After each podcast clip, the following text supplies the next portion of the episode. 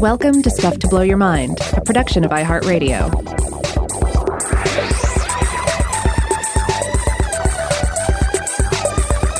Hey, welcome to Stuff to Blow Your Mind. My name is Robert Lamb. And I'm Joe McCormick, and I was gonna say that it's almost Christmas time, but I don't know exactly what day this episode is gonna be airing. We haven't fully worked that out yet. So it's sometime within a couple of weeks of Christmas, right? Well, Christmas Day, but certainly it falls within the month of December or like the, the three month radius of uh, surrounding uh, December uh-huh. 25th. So it's Christmas. Right. It's the holidays. Uh, bells will be ringing, meaning doorbells with deliveries, because that's mm-hmm. uh, that's the kind of Christmas that's going on this year. Yep. Yep. Uh, a supply chain straining holiday season. Yes. Um, so yeah, you, you, wanted to talk about some Christmas related inventions, and I gotta say we turned up some surprisingly weird and funny stuff uh, on this subject. I, I, I, was pleasantly surprised with where this went. Yeah, last year in the Invention feed, back when Invention was its own podcast. We focused on some popular toys, where they came from, how they were invented, uh, things that went under the tree. This year, all of the inventions we're discussing are things that go on the tree uh, which is uh, and, and yeah, these it turned out to be quite interesting. Do you have a tree up right now, Joe? We do. It is fake. It is made primarily of petroleum products. So, uh, what was once ancient organisms floating in the seas have settled down and become oil, and now they are plastic, and they're in my home, and they make it festive. Oh, nice. Well, we too have our tree up. It is a a live tree, uh, or at least one that was was alive at some point and it was cut free from the earth. And uh, so, yeah, now it is uh, in my living room, and I run a hose in from outside to give it more water uh, every day or so. Were you were you always a live tree person, or was that a transition? I've just always been a fake tree family my whole life. We were always a, a, live tree family, and we would do this thing. I think this is something my family picked up in Canada and then continued to do, and that is for a for the, the, the tree stand. Instead of having an actual tree stand, we had a bucket of rocks. So you'd put the the tree stump in the bucket, and then you'd put big, sizable rocks around it, you know, to fill it up. But there's still space for water, and then we'd pour water in. And uh, I think we did that till one year uh, the the tree tipped over and rocks and water went everywhere and then they decided well let's let's see about getting an artificial tree. And then they made the switch. But uh, I've done both here in my own household. Um, I mean you know it's it's a trade off right? Like because the there's a nice smell to the the to the the fresh cut tree. Mm-hmm. um, but then you have to pick up the needles. You have to inevitably do a little sawing on it to make it function in your house. So, eh, I don't know. I can go either way. I think conceptually, I'm very much a live tree person. I've just never, in actuality, been one. That's that's the power of habit and the power of family tradition, right? Like, uh, yeah. if you were to present me these options afresh, as if I, you know I'd never celebrated Christmas before, I would definitely go live tree. But now I think I'm going to be plastic to the grave. I used to like the idea of doing a small tree because if you do a small little tree it's less uh, less work, right? But now we have all of these. We've accumulated all of these these family heirloom uh, decorations. So I, you know, we've got to put those on the tree. So you got to have a large enough tree to hold them. That's a very good point. As the, as the ornaments that come as Christmas gifts that people give you when they don't know what else to give you for Christmas, as they accumulate over the seasons, they they really do start weighing down those branches. All right. So, like I say, everything that we're discussing in this episode, all the inventions are things that go on a Christmas tree. So, we really need to lay the groundwork, especially for our first invention Christmas tree lights, electric Christmas tree lights. Now, we always discuss what came before. Well, I mean, obviously, we have to talk about just the origin of the Christmas tree uh, as much as we understand it. Um, now, there are a couple of different ways to consider this. You know, you can think about the, the use of control fire itself for ceremonial purposes. Uh, this has a role in every culture.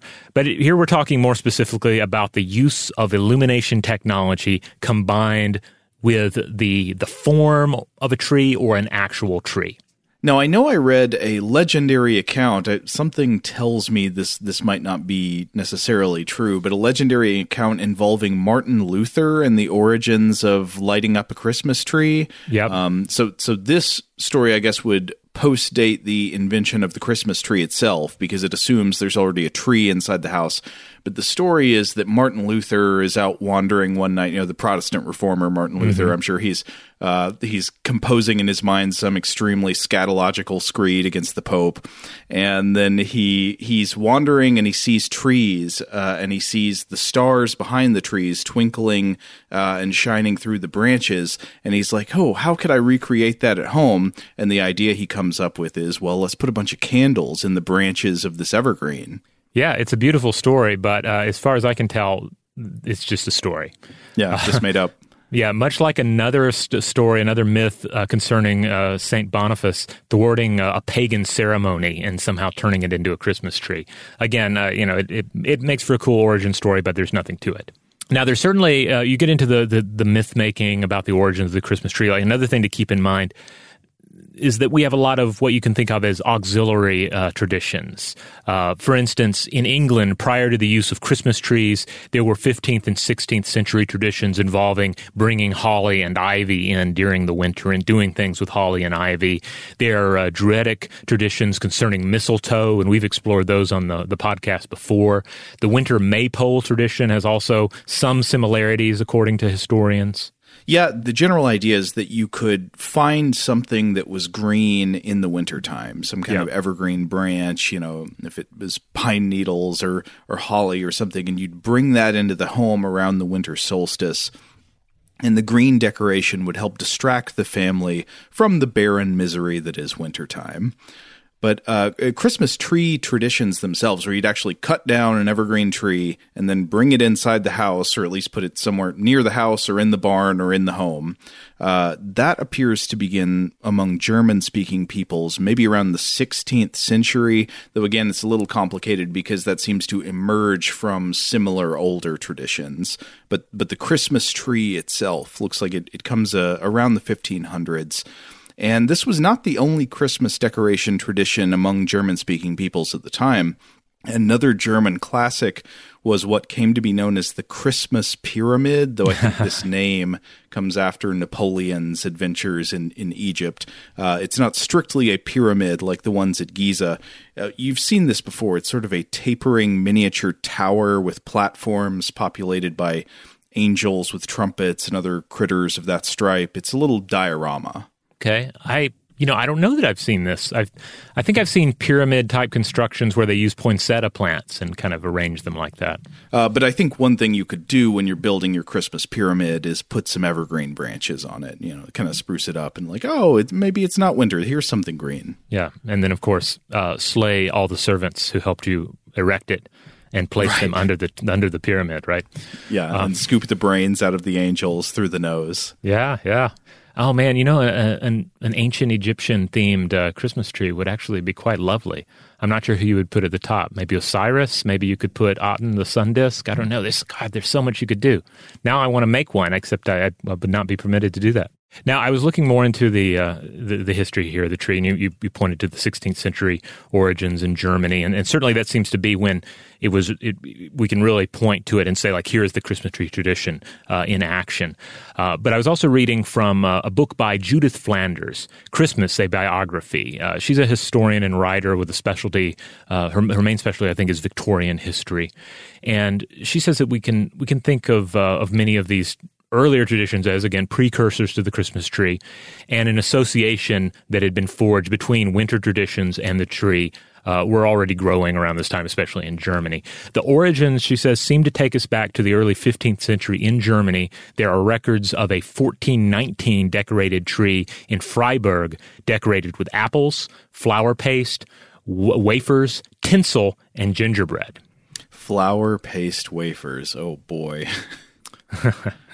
So Flanders points to documented traditions of paradise plays performed at the time and performed around Christmas. They use that would have used an evergreen fir with apples tied to their branches in place of the tree of knowledge, aka the tree of the knowledge of good and evil, which of course is important to Judeo Christian traditions and tied to the world tree myths in general. Right. So in the Paradise play, this would be, reproducing the the uh, the myth of the Garden of Eden, where Eve is tempted by the serpent to eat of the tree of the knowledge of good and evil, which uh, Adam and Eve have been forbidden from from partaking of. They can eat of the tree of life and the, you know live forever, but they can't know what's right and wrong. And and once they eat of the fruit, then they realize they're naked, and all kinds of bad stuff happens. God gets very angry. Yeah, yeah, it's a it's a, it's a whole scene. Trust me.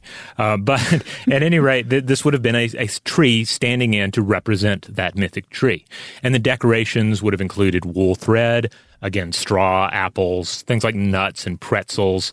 And, pretzels? Uh, oh, yeah, pretzels, which makes sense, right? You can make things out of pretzels, make curious shapes and all. It sounds good and also mm-hmm. feels authentically German. This brings up a question I was talking about with Rachel recently, and something about this has me still a little bit steaming are you not supposed to eat a gingerbread house? I'm getting mixed signals about what the whole deal with the gingerbread house is. Because if you're not supposed to eat it, why are you making it entirely out of edible foods? Uh, I guess that's a, a, a redundancy out of edible things. And if you are supposed to eat it, why is it treated? Uh, I don't know. I I'm very confused. Well, I guess part of it is that it's not just you know cookie or cake; it's load bearing cookie or cake, right? Mm-hmm. Um, uh, yeah, I was always told you know, we're making a gingerbread house, but you can't eat it because the gingerbread is obviously just sitting out on the table and mm-hmm. is not fit for consumption at this point. You know, when you turn the lights off at night, you go to bed and you nestle in, you nestle in, you get all cozy. The roaches come out. They crawl all over yeah. the gingerbread house, so they eat little bits off of it, and then they scurry away in the morning. So if you go and take yeah. a bite, you just know who you're eating after. Exactly. Yeah, I, it's just that's all a good reason not to trust it. Unless I guess you're very controlling with your gingerbread house. It goes into the refrigerator when you're not using it. I mean, I could see that as working, and that could be fun. But otherwise, you don't eat the house; you eat the men. You eat the gingerbread men.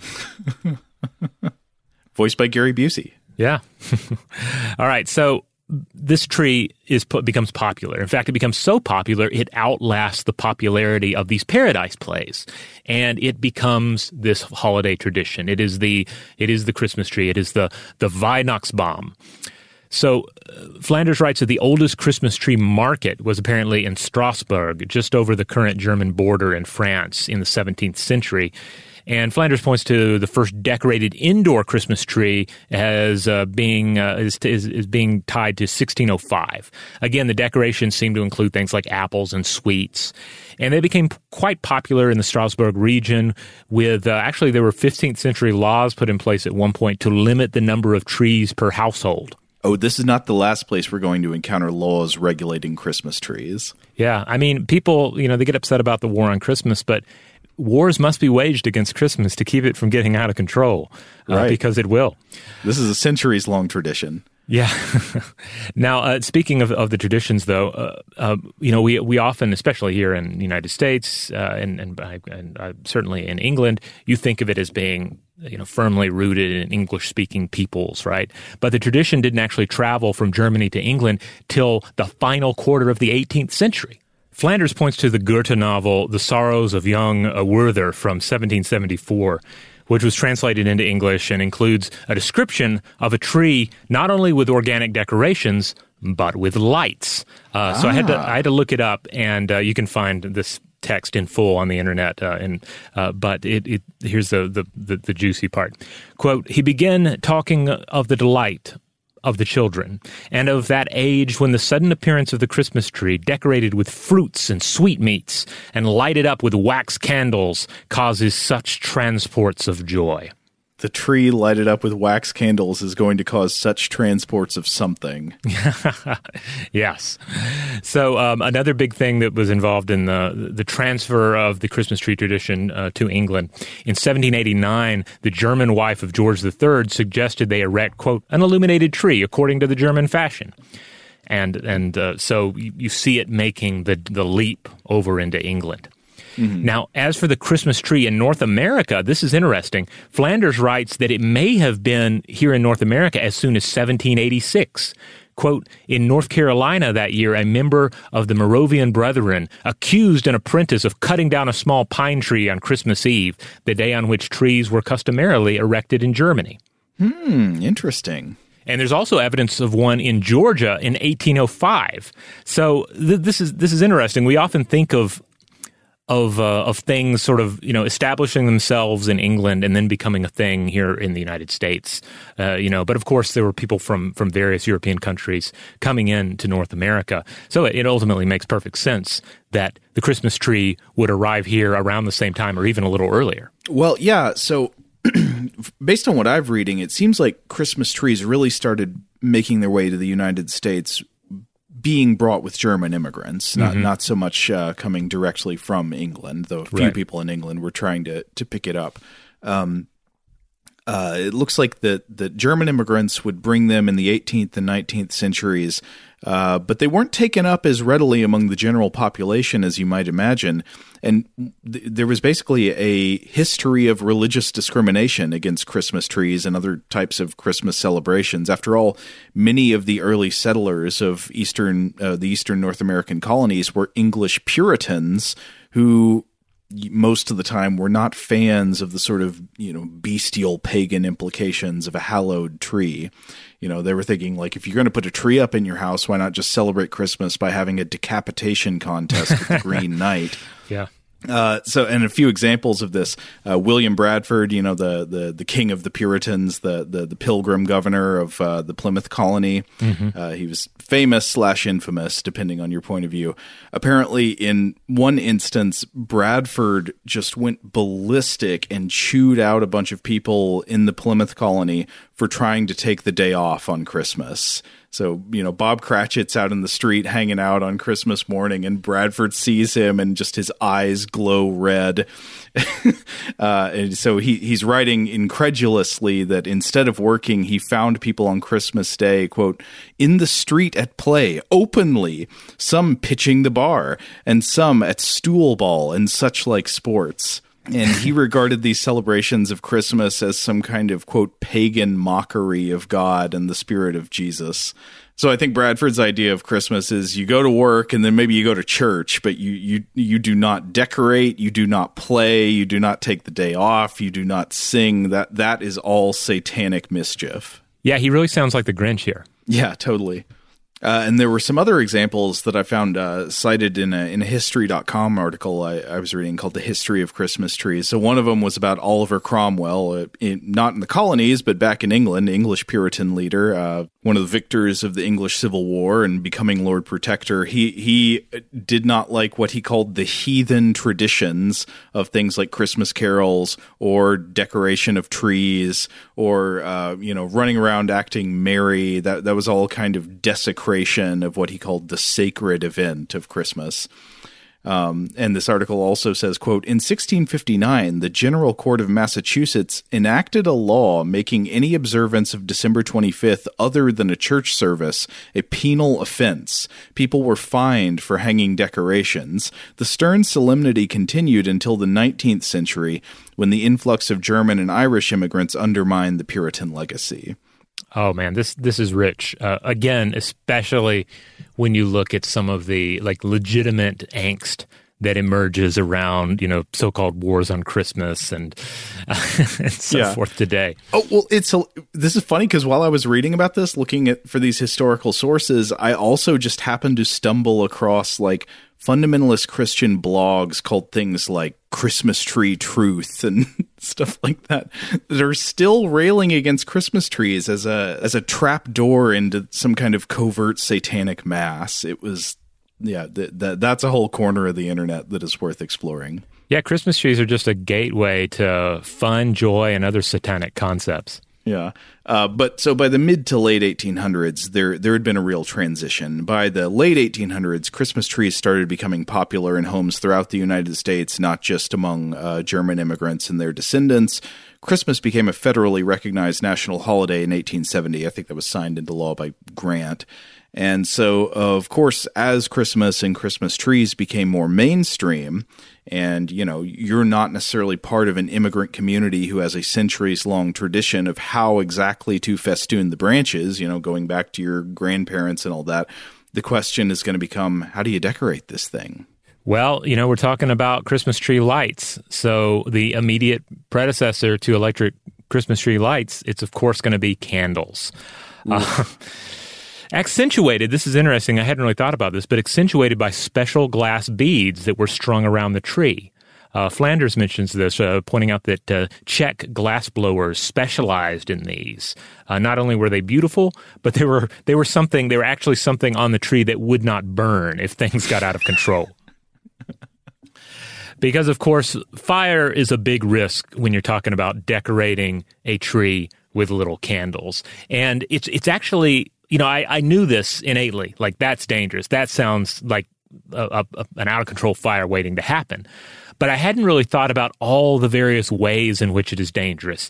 Uh, Flanders points out that that uh, First of all, with candle lights and hearth fires in general, fire was just a much greater daily risk uh, back then. But then you had these little candles wired or tied to individual tree branches, which, again, in and of itself, dangerous. but then as the candles melt, their weight alters and uh, and so so that's going to alter the tilt of the branch that they're affixed to. Um, and that's you know potentially move, uh, moving that little ball of fire around and putting it in contact with other branches and decorations and things. On top of that, wax is dripping down from these candles onto lower branches and uh, and and, uh, and, and increasing their weight as well. So the the risks you know go way beyond merely you know a, a, situation of candles balanced in a dried out tree. It becomes a moving system to contend with with with uh, branches with one candle slowly moving up, uh, branches beneath slowly dipping down with accumulating wax. Um, it's frightening. Yeah. So Flanders writes, quote, a series of innovations and contrivances designed to hold each candle in place with greater stability appeared over the years, but a lit tree was never a safe tree. Many households lit their candles only once on Christmas Eve, prudently keeping to hand water and a stick with a sponge on the end of it. Um, which sounds great. Like that, that should be like a Christmas character that should be like have its own decoration, like the the sponge stick guy for uh, putting out the tree fire uh, calls to mind weird associations with the crucifixion scene and the, oh, the, yeah, like where they take the, the, vinegar sponge. Yeah, yeah. All right. So obviously, again, this is a terribly um, dangerous situation, but it is the immediate predecessor to the electric Christmas tree lights. So this we can basically look back to um, the late 1800s on this one. In 1882, the Edison Illuminating Company built the world's first electrical power station, and four months later, they lit up a Christmas tree. It consisted of 80 red, white, and blue bulbs and was installed in the home of Edward H. Johnson, an inventor and Edison's business partner. Uh, but at this point, electricity was simply not established enough for regular folks to get in on the action. This was a special tree. So it was only for special events and places, such as uh, an, an 1891 electric tree erected in the children's ward of a New York City hospital, or in 1895, the White House put up an electric tree. This would have been Grover Cleveland's White House. Hundreds of multicolored electric bulbs. According to the Library of Congress, some historians credit this tree with spurring the acceptance of indoor Christmas tree lights. Mm, okay. But still, you had to be either rich or an electricity nut, or I guess ideally both, to have this sort of lighting set up at that time. According to the Library of Congress, a, a light uh, to light an average Christmas tree with electric lights before 1903 would have cost something like two thousand dollars in today's dollars. Wow! But but then at the turn of the century, General Electric buys out Edison, and in 1903 they begin offering pre-assembled kits of Christmas lights. Hmm. Okay. sorry, I'm, I'm trying to imagine. So, one of the things that predated electric lighting indoors in homes was you would have uh, gas supplied lamps, right? So you'd actually kind of like the wiring in today's home, you'd run gas pipes up through the walls and they'd have a little output where you could attach a lamp and they, they would be powered indoors. Could you have a gas powered Christmas tree? So, like Ooh. the gas pipe runs up the trunk and then it goes out through some of the branches. They're just pipes around through them, and then they're just lamps all up and down. I like this idea of an unholy gas punk Christmas tree. Um, I did not. She does not mention it as being a reality, but man, there's got to be some wacky inv- inventor who who tried it and exploded. If not, I really just doubt the ambition of inventors in the 1880s. Um, so anyway, they put out this kit, and uh, Fleming quotes the brochure that comes with it. It says, "quote." Miniature incandescent lamps are perfectly adapted to Christmas tree lighting. The element of danger ever present with candles is entirely removed, as well as the inconvenience of grease, smoke, and dirt. The lamps are all lighted at once by turning of a switch, will burn as long as desired without attention, and can be readily extinguished. No stick with a sponge required. Uh, that sounds far preferable. Uh, Flanders details this as a string of 28 one candle power miniature Edison lamps. It costs $12, and I believe that breaks down to something like $350 in today's money, which, to be clear, is, a, is the sort of some people are still paying and well beyond that for their various holiday decorations. When you were growing up, was there anybody in the town where you lived who was like the house that everybody in town knew about that would just go bonkers at Christmas and put up what looks like a million dollars worth of Christmas decorations in their yard and everybody drive oh, yeah. by at night? Yeah, yeah, there were several of those uh, Griswold households around. You would have, you would drive yeah. out to see them. They were destinations. Of course, now we have so many inflatable decorations, which are cool, uh, but um, I feel like that takes takes away some it doesn't take anything away from the decorations obviously but uh, they, there are all these other exciting ways to decorate a house for the holidays now that don't necessarily involve lights but at the time, even in 1903, it sounds like you had some pretty cool options. Uh, Fleming points uh, to uh, some Austrian produced strings of lights, quote, with bulbs shaped like fruit, flowers, and animals, or snowmen, or Santas. And the cool thing about these, these were apparently battery powered and could be used in houses that didn't have electricity, which is wow. which is uh, again an interesting innovation because again, 1903. Yeah. And uh, by the start of World War One, around 1914, prices dropped to the affordable range of $1.75. So it just became, you, know, you, can just see the situation. More and more houses are getting electricity. Uh, more and more households are cool with the idea of having electricity in, in the home on the Christmas tree. I also understand that there was an insurance boost to having electric lights on your tree as opposed to candles. And then it just becomes more and more affordable. So more and more people buy into this. Hmm.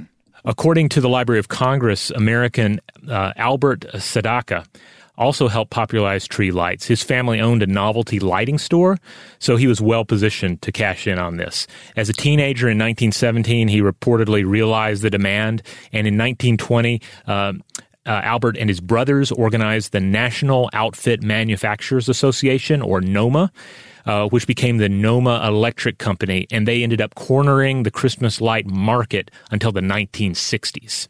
Wow. And Noma was responsible for a number of key innovations during their reign of uh, Christmas terror, uh, including bubble lights. Do you remember bubble lights, Joe? I don't know what that is. No. You don't? Oh, okay. I believe I had an aunt uh, or two even that still had these on their trees when I was a kid. Uh, these were a 1946 innovation.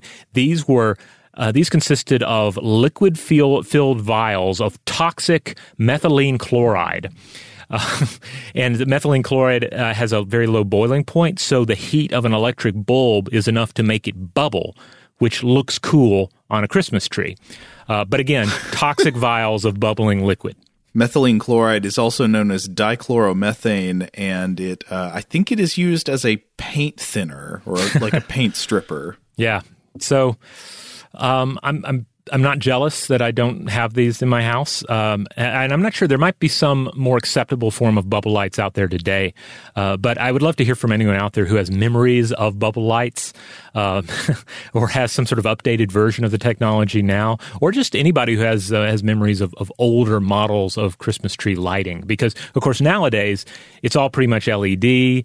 Uh, they, the system seems to be pretty much refined. The technology seems to be pretty stable with just varying degrees of like smart technology involved in how they function. Like I think you can nowadays you can get an artificial tree with lighting still um, you know already installed on it and you can de- you can decide like the frequency of the twinkle. You can decide like what the the the colors are going to be just you know on the fly. Oh, sorry to whip us back. I think I just remembered another use of dichloromethane, which I think it's the liquid that's in the Dippy Bird. Oh, oh, oh, yeah, the the Dippy Bird, the the the, the water drinking uh, bird automaton. Yeah. Huh. Well, there you go. That makes sense.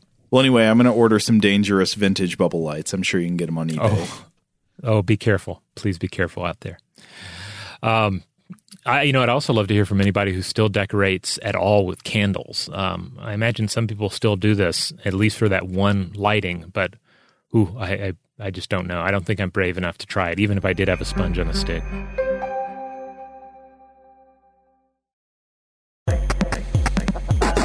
Okay, so put down your sponge on a stick because I want you to picture another element of a classic Christmas tree. Picture like the vintage 1950s American Christmas tree, the kind like you'd see in A Christmas Story and that kind of thing.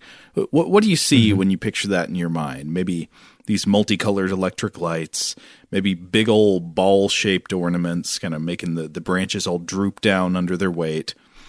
And then there's that other stuff Stuff that makes it look like the tree is dripping shiny metallic gack. Like a cassette tape has barfed silver pasta all over the festive branches. Yes, and and over the floor and um, and just over the house in general. Uh, you're talking, of course, about about tinsel, or I think when I was growing up, we called them icicles for some reason, but tinsel, yes. So I've got to start off by saying I don't know how many people still actually use this stuff, but I, I do know it still exists. You can buy it. I looked it up, but I mainly associate it with Christmas trees you would see in old Polaroids from boomer childhoods. Yeah. We we definitely used it. I was talking about tinsel with my wife last night, and in both of our households growing up, yeah, we just tinseled the hell out of those trees. Like mm-hmm. they looked like somebody had you know, just shellacked them with uh, with with shiny metal drippings. So, what is tinsel, and where did it come from, and where did it go? Well, so remember that the tradition of the Christmas tree it ties into even older traditions, but it goes back at least as far as the 16th century in Germany.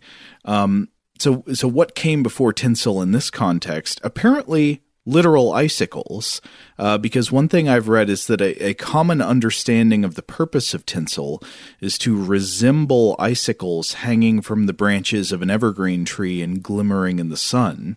Now, if the tree is inside your house, it will not do to have icicles hanging from it unless you have a really, really cold house or you, you don't mind having a really wet floor after they melt. So, this is the next best thing, right? Shiny, glittering filaments that reflect the firelight and make your tree twinkle with Christmas cheer. Absolutely. And it's kind of an upgrading of those Czech beads that we talked about earlier, right? Right. The, those were glass beads, right? Yeah. Uh, so these are originally going to be very metal. I, I, was reading, um, n- not metal like metal music, they made of metal. Uh, I was uh, reading a Mental Floss article about this by Michele Debczak about the history of, of uh, tinsel on Christmas trees. And she puts out a few interesting facts, one of which is that today tinsel is very cheap. You know, I looked it up. You can get it from Target for $3 for a packet or something. But it was once absolutely a luxury item, much like Christmas lights themselves. In 17th century Germany, there are records of trees being decorated with pressed strips made from real silver. And remember, you know, one of the classic appeals of silver and gold is the way they could shine beautifully. They'd reflect the light in a way that was pretty, and this was before the invention of cheaper metal and plastic foils. So I was looking for more on the history here of uh, about tinsel, and I found an interesting book by Bernd Brunner called "Inventing the Christmas Tree," published by Yale University Press in 2012. And uh, Brunner has some interesting things to point out here. Brunner says that quote tinsel was probably inspired by the so-called Leonische Drähte, uh, which he says was introduced by Huguenots from Lyon. I think Leonische Drähte means Lyonese wire. And this would be, quote, silver or gold plated copper wire that was originally a byproduct of metalwork. It is reminiscent of the silver thread that was woven into church vestments in the Middle Ages. For a long time, tinsel, also called silver plated sauerkraut in colloquial German, was cut from tinfoil. It is reminiscent of a thin icicle, but it could just as well bring forth summery associations. And then he quotes a uh, German writer who's a like a German realist author named Theodor Storm in a passage from 1884 where he's describing uh, some stuff going on around Christmas. He, he says, quote, On the Sunday before Christmas, my friend Peterson brought a sack filled with a marvelous silver thread. The tree, wrapped in this fine silver thread, looked like a flying summer. Hmm. Uh, but Brunner also notes that a variation on the silver tinsel was known as angel's hair, fairy's hair, or baby Jesus's hair. and he says this was also a, a, a type of fine metal thread. Oh, now that's that's interesting. First of all, I mean, I just I'm picturing Jesus, adult Jesus, with like a full head and beard of like straight up silver metal hair. But it also reminds me. Um, I, I, I remember talking to uh, someone from the Czech Republic, and they were talking about the tradition of the the baby Jesus lowering uh, gifts down. I think on like a golden or metallic string. So I wonder mm-hmm. if that's connected to this tradition. Well, like Jesus with a fishing pole, like the man on the moon. Kind of, I guess. Dipping you know, down. Baby Jesus from on high, uh, using like a this silver cord, really like a space elevator. That's very good. Uh, but so to come back to this this silver tinsel, so there were a lot of problems with genuine silver tinsel. One of the obvious ones I mentioned already is how expensive it would have been. But also, Debczak points out another thing, which is that silver tarnishes very quickly. So if you put mm. it hmm. up on the Christmas tree, it might tarnish before Christmas actually came around. Hmm. Okay. So, but then again, if you're if you're putting up your tree on the like the traditional German Christmas Eve erection night, then it makes sense. I mean, they don't call it erection night, obviously, but I mean that is the night that you erect the uh-huh. Christmas tree. Okay, yeah, maybe. I, am not sure when uh, exactly the, the tinsel would go up and in what context, but uh, but you know there were problems with it maintaining its uh, its sheen for as long as you would want it to, especially since it's expensive stuff. Mm, yeah. So um, I mean, this might be problems with trying to use it year after year. If it was yeah. made of actual silver, you would probably want to do that, right? Uh, but in the early 1900s, manufacturers in the United States were making tinsel out of cheaper and more durable shiny metals like aluminum and copper. Uh, but there were still some problems with the new models because aluminum paper based tinsel was highly flammable. again, this is going to cause problems when you want to light up your tree, right? Mm-hmm. Uh, but then also, during World War One, copper was in high demand for wartime production, and so that made it a poor choice for you know frivolities like holiday decorations. So, so what could come in to save the day? What other metals could come in to be your cuddle friend for Christmas time? Oh, oh, oh I don't know. Um, cobalt. I know you. I know you know where I'm going with this. Oh, not lead. yep, lead. Oh. Uh, so uh, to read from Debczak's article here, quote. Lead revived tinsel from obscurity, and soon it was embraced as a standard Christmas component along with ornaments and electric lights. It became so popular in the 1950s and 60s that tinsel is often thought of as a mid century fad rather than a tradition that's been around as long as Christmas trees themselves. Hmm. With so many synthetic decorations becoming available around Christmas time, tinsel made from metal was considered one of the safer items to have in the home.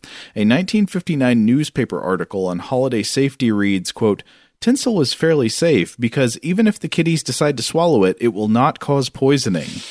Oh. Uh, folks, you, you probably should not use tinsel based on lead at all, and you definitely should not let the kitties decide to swallow it. Um, and right. this became quite clear, obviously, by the end of the 60s. I mean, starting in the mid 60s, you had great scientists like Clair C. Patterson, uh, you know, the Lord of Lead, who we've talked about before, talking about the, the dangers of lead in the environment and dangers of lead being incorporated into the body. By the early 70s, the message was really out, and there was, you know, widespread backlash against the, the total infiltration of lead into every corner of our existence. Uh, I mean, this is the era when you get like the banning of leaded gasoline and things like that. Um, and of course, of course, this eventually also led to the discontinuation of lead in many consumer goods, including tinsel. So if you buy tinsel today, it's probably going to be made out of mylar or polyvinyl chloride with a shiny finish. Uh, you know, you're going to get probably some kind of plastic product. But despite the fact that you can still buy it, I have noticed I don't really see it very much anymore. I mean, obviously somebody's still using it because you can still get it, but like my question is what happened to tinsel? Uh, I, I wonder if modern versions of it just have too many associations with like the post-war plastic boom kind of energy if it just seems too synthetic. Uh, because Brunner writes a, of, of, a countervailing force against tinsel in all of its forms. In in one paragraph in his book, he says, "quote." At the end of the 1870s, there is documentation from Carinthian Gail Valley in southern Austria that a thick spruce, free of all decoration, was placed in the corner of a farmstead as a sign of silent joy. On frosty cold winter mornings, the tree, now covered with little icicles and illuminated by the sun's rays, shimmered like a Christmas tree covered in lights without any tinsel or fairy's hair. The wild beauty of the tree sufficed. And this kind of brings us back to what we were talking about at the beginning, like the the fake tree versus the real tree. Uh, I mean, it, I, I feel that real tree drive, even though habits have prevented me from ever going there. And the real tree drive, I think, feeds into a maybe a maybe a more total rejection of things that remind you of synthetic industrial products when you're decorating for Christmas. Yeah, I do admire those really organic trees you see sometimes where they're they're using like strung popcorn around it, and mm-hmm. and yeah, maybe getting back to the use of apples and and so forth. Uh, you know, it's yeah, I do like that. The idea that you could basically just eat the whole tree after after Christmas, just eat it up, or just yeah. I guess it's you know completely compostable in, to some degree as well. Yeah, let the fungus have it. Uh, but there's one more passage I want to read before we move on. This doesn't really have much to do with tinsel, but I was reading parts of this book, Inventing the Christmas Tree by Bernd Brunner, and um, I came across one section where I met the Hannibal Lecter of Christmas trees. Just the most astonishingly anal retentive Christmas fanatic in history. Do you mind if I read this just because I thought it was amazing? Oh, let's let's do it. Let's lean into the holidays, Joe. Okay, okay. So this is Brunner this is Brunner himself writing this introduction to the passage. Brunner says some specialists transformed decoration of the Christmas tree into an exceptional skill. Among them was the German Hugo Elm, who, in his 1878 Golden Christmas book, made a plea for, quote, a tasteful separation of the numerous decorations on the tree in order to avoid a bland hodgepodge. Ha. He suggested the following steps precisely designed for the anatomy of the tree and the load capacity of its branches. And here the quote begins. Decoration should begin with the heaviest objects, which are best placed near the trunk and in the middle of a branch. Next, one should place the nuts. Place silver and gold nuts alternating, about three to four pieces on the longer and two to three on the shorter branches and on the top, smallest branches only one each. The golden and silver pine cones, in contrast, should be placed farther forward in the second third of the branch, as calculated from the trunk outward. Marzipan and sweets are best placed in between two nuts. Shiny glass balls, fruits, and the like are to be placed preferably on the upper branches in order to enjoy the effect of their refracting rays of light. Metal coils and tinsel are spread out at the tips of the secondary branches, for these are thinner and are more likely to sway than the thicker main branches and small baskets and nets made of paper are placed on secondary branches. The individual stars should be distributed evenly, while the strings of alternating nuts, straw, stars, paper, and similar are to be wound around the branches and distributed. Paper bags should always be put on the tips of the branches, ideally beneath the lights. At the top of the tree, one customarily puts a large star made of cardboard covered with golden paper, in which one glues either a self made or bought Christmas angel, a thick tome with golden fringe, and an old Gothic script displaying the sublime Christmas saying, Glory to God in the high, also looks magnificent. Once the lights have been put on the tree, the tops of the branches can be covered with loosely pulled cotton, and these then affixed with silver thread this is my design. okay, so here's my idea actually. In the tradition of Batman versus Superman, Freddy versus Jason, Godzilla versus King Kong, we've got to have a big movie Christmas extravaganza, Hugo Elm versus William Bradford, right? the the man who hated Christmas versus the man who will kill you if you put the nuts and the stars in the wrong order. Oh wow. Wow. Yeah. I I love that reading. It's just so um, pedantic, so so tyrannical uh, concerning the, the decoration of the Christmas tree.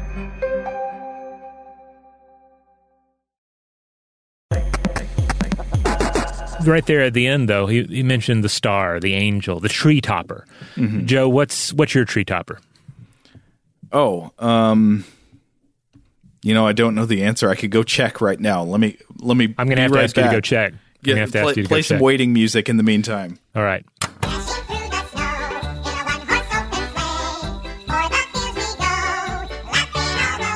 May have caught him in a lie. There may be no Christmas tree, and he's not coming back.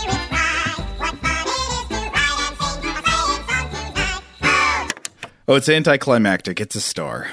Yeah, the star and the angel are, are typical. You do see some other quirky uh, Christmas tree toppers. I I, uh, I, have some family members who use a TARDIS at the top of their tree.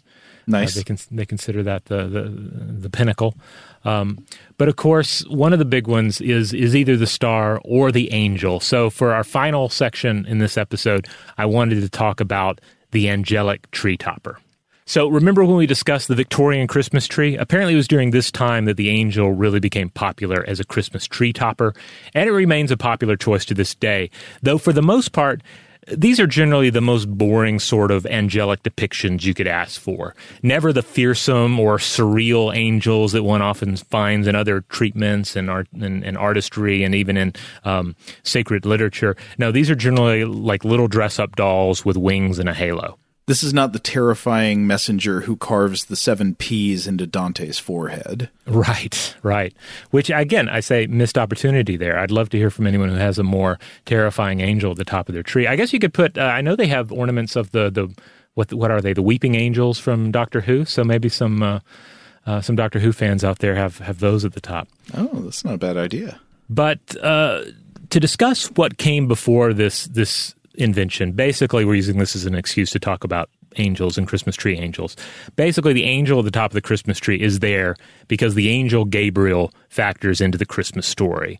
Gabriel is the angel of Annunciation, the messenger of the Almighty God that informs Mary that she is pregnant with the Son of God. And uh, just to give you a taste of the uh, the original uh, Bible literature here, this is from the King James Version, uh, Luke 1, 26 through 27.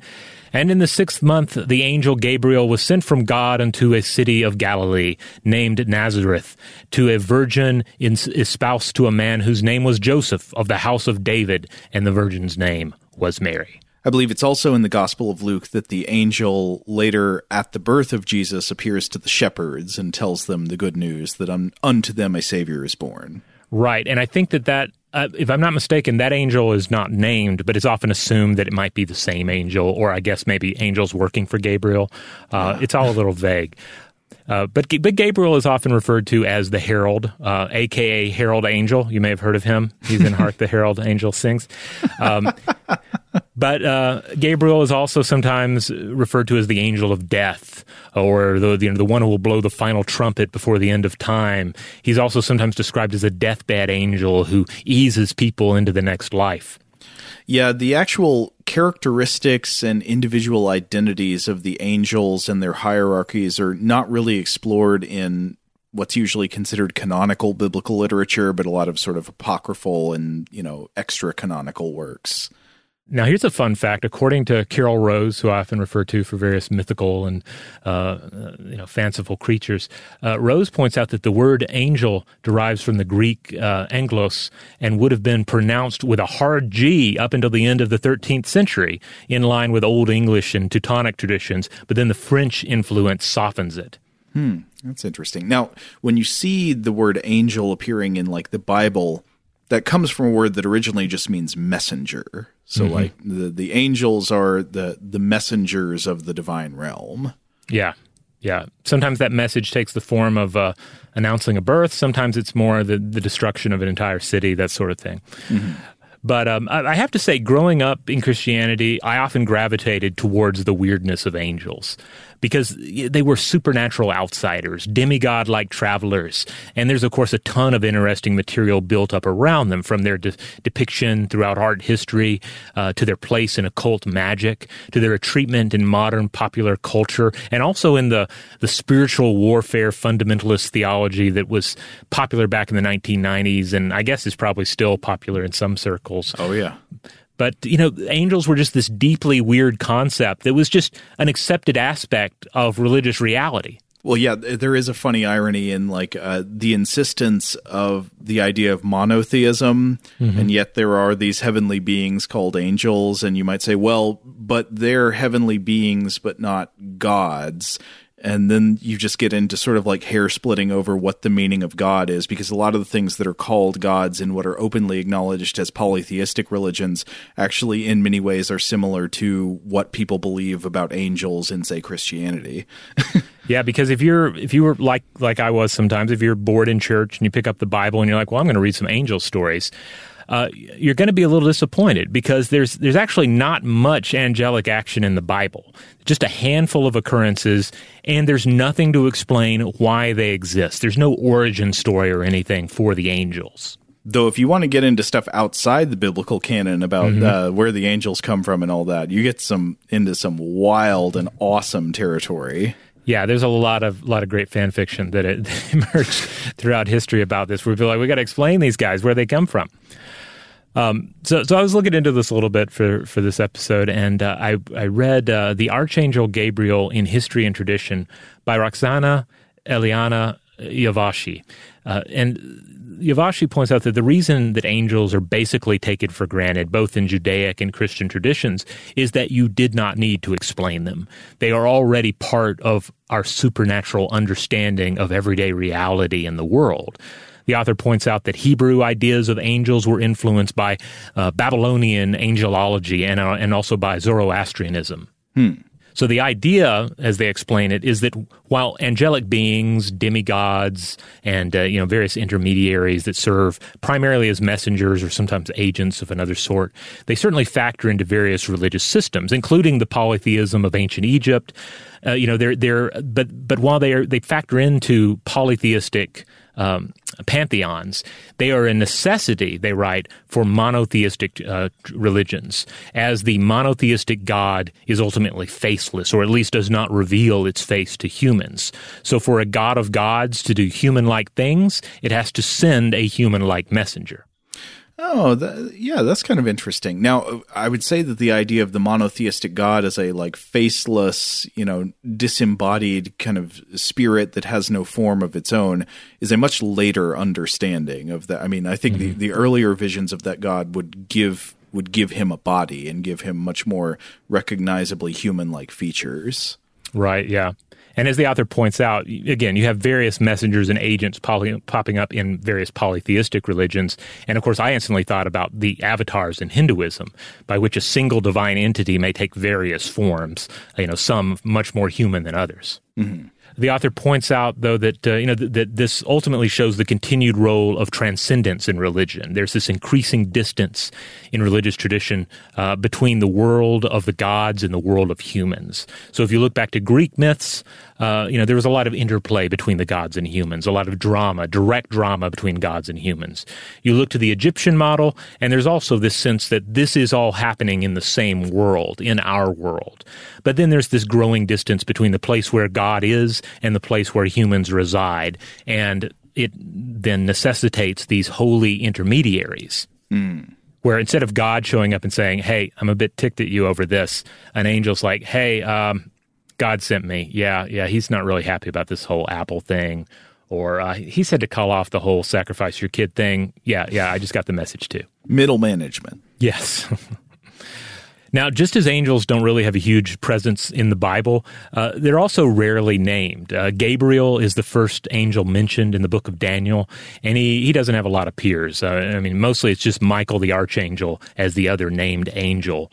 Um, and as the author points out here, Gabriel winds up doing quite a bit of the heavy lifting. He interprets Daniel's visions in the Old Testament. He appears to Zacharias and announces the birth of John the Baptist in the New Testament. Of course, appears to Mary, like we already mentioned. And then in Islamic tradition, he, he reveals the Quran to the Prophet Muhammad. Oh, okay, yeah. And of course, there he has other adventures outside of these books as well. Uh, various you know myths, legends, even you know pop cultural examples.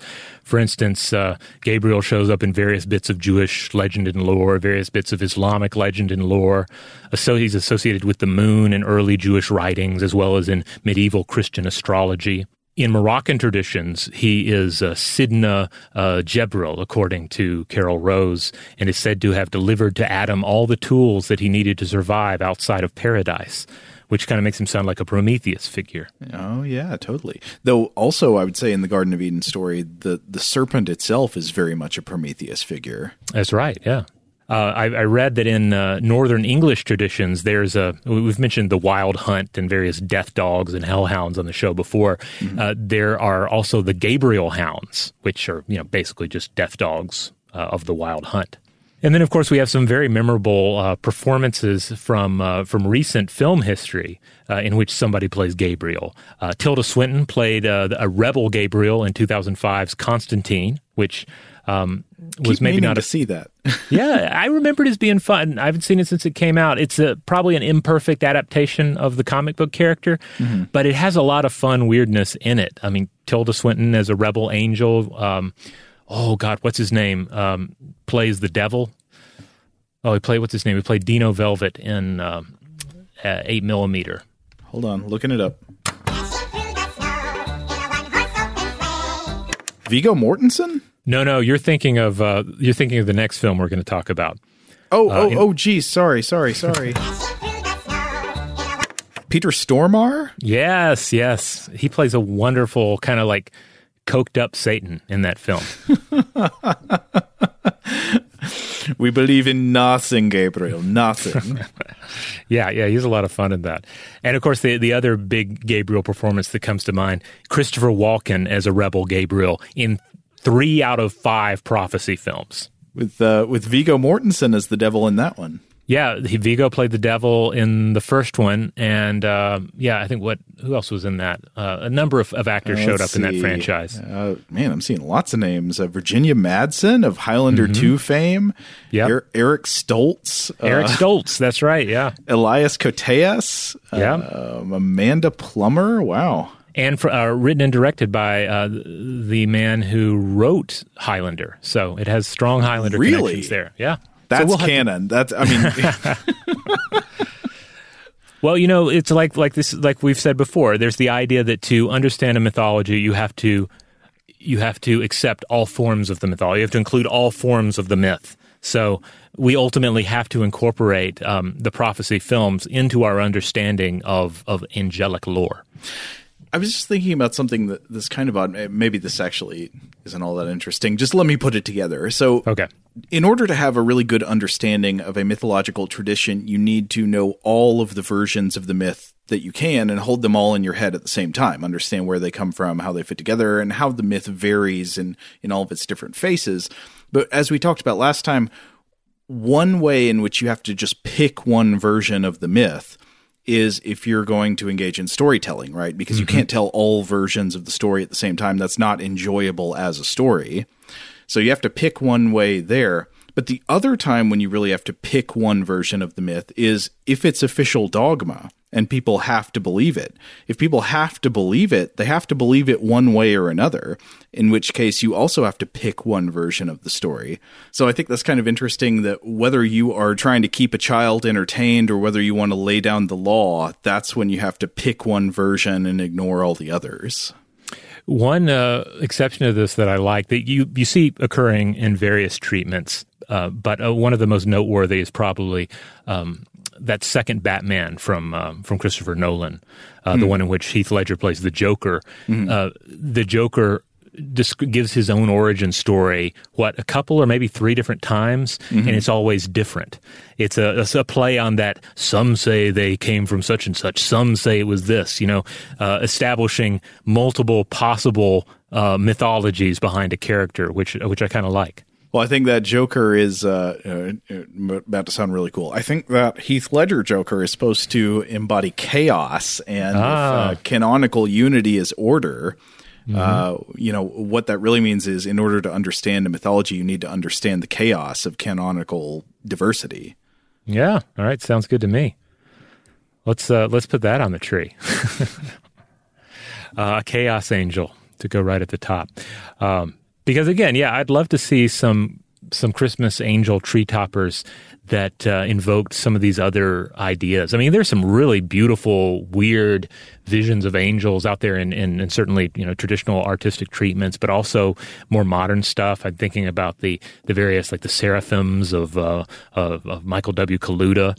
Um, certainly you could put a christopher walken up there at the top. I think that would be great all right well uh, uh, joe i think we've completely decorated this christmas tree for the year the trimming is complete And now it, it really it only remains for us to put some presents underneath this tree. And by that I of course mean listener mail. We would love to hear from everyone out there. If you have some sort of a Christmas tree or holiday decoration tradition uh, that ties into what we've discussed here, we'd love to hear from you about it. Uh, and you know, it's certainly not just Christmas decorations. I'm I'm very interested in very secular holiday um, decoration traditions, or some version of holiday traditions that also meld with other systems of faith or mythologies or fandoms. I think that's all on the table, and I want to hear about it. Does anybody decorate their tree according to the strict instructions of Hugo Elm with no deviations whatsoever? If so, I want to know about that. Oh man, I, I, I want to see a Hugo Elm tree now. You know, the, the, the, it's it's basically like to come back to the Bible. It's like the the uh, the instructions of how to to build the tent that houses the Ark of the Covenant. You know, mm-hmm. it's so specific that surely somebody's recreated it. You shall decorate as the commandant says. All right. In the meantime, if you want to check out other episodes of Stuff to Blow Your Mind, you can find us wherever you get your podcasts. And wherever that happens to be, we just ask that you rate, review, and subscribe. Uh, I think you can still go to stufftoblowyourmind.com and that'll send you over to our iHeart page. And if you go there, there's a place to click for our store and you can buy a shirt or something with our logo on it or a cool monster on it. There are a couple of couple, couple of listener created designs in the mix as well that are pretty exciting. Huge thanks, as always, to our excellent audio producer, Seth Nicholas Johnson. If you would like to get in touch with us with feedback on this episode or any other, to suggest a topic for the future, or just to say hello, you can email us at contact at stufftoblowyourmind.com. Stuff to Blow Your Mind is a production of iHeartRadio.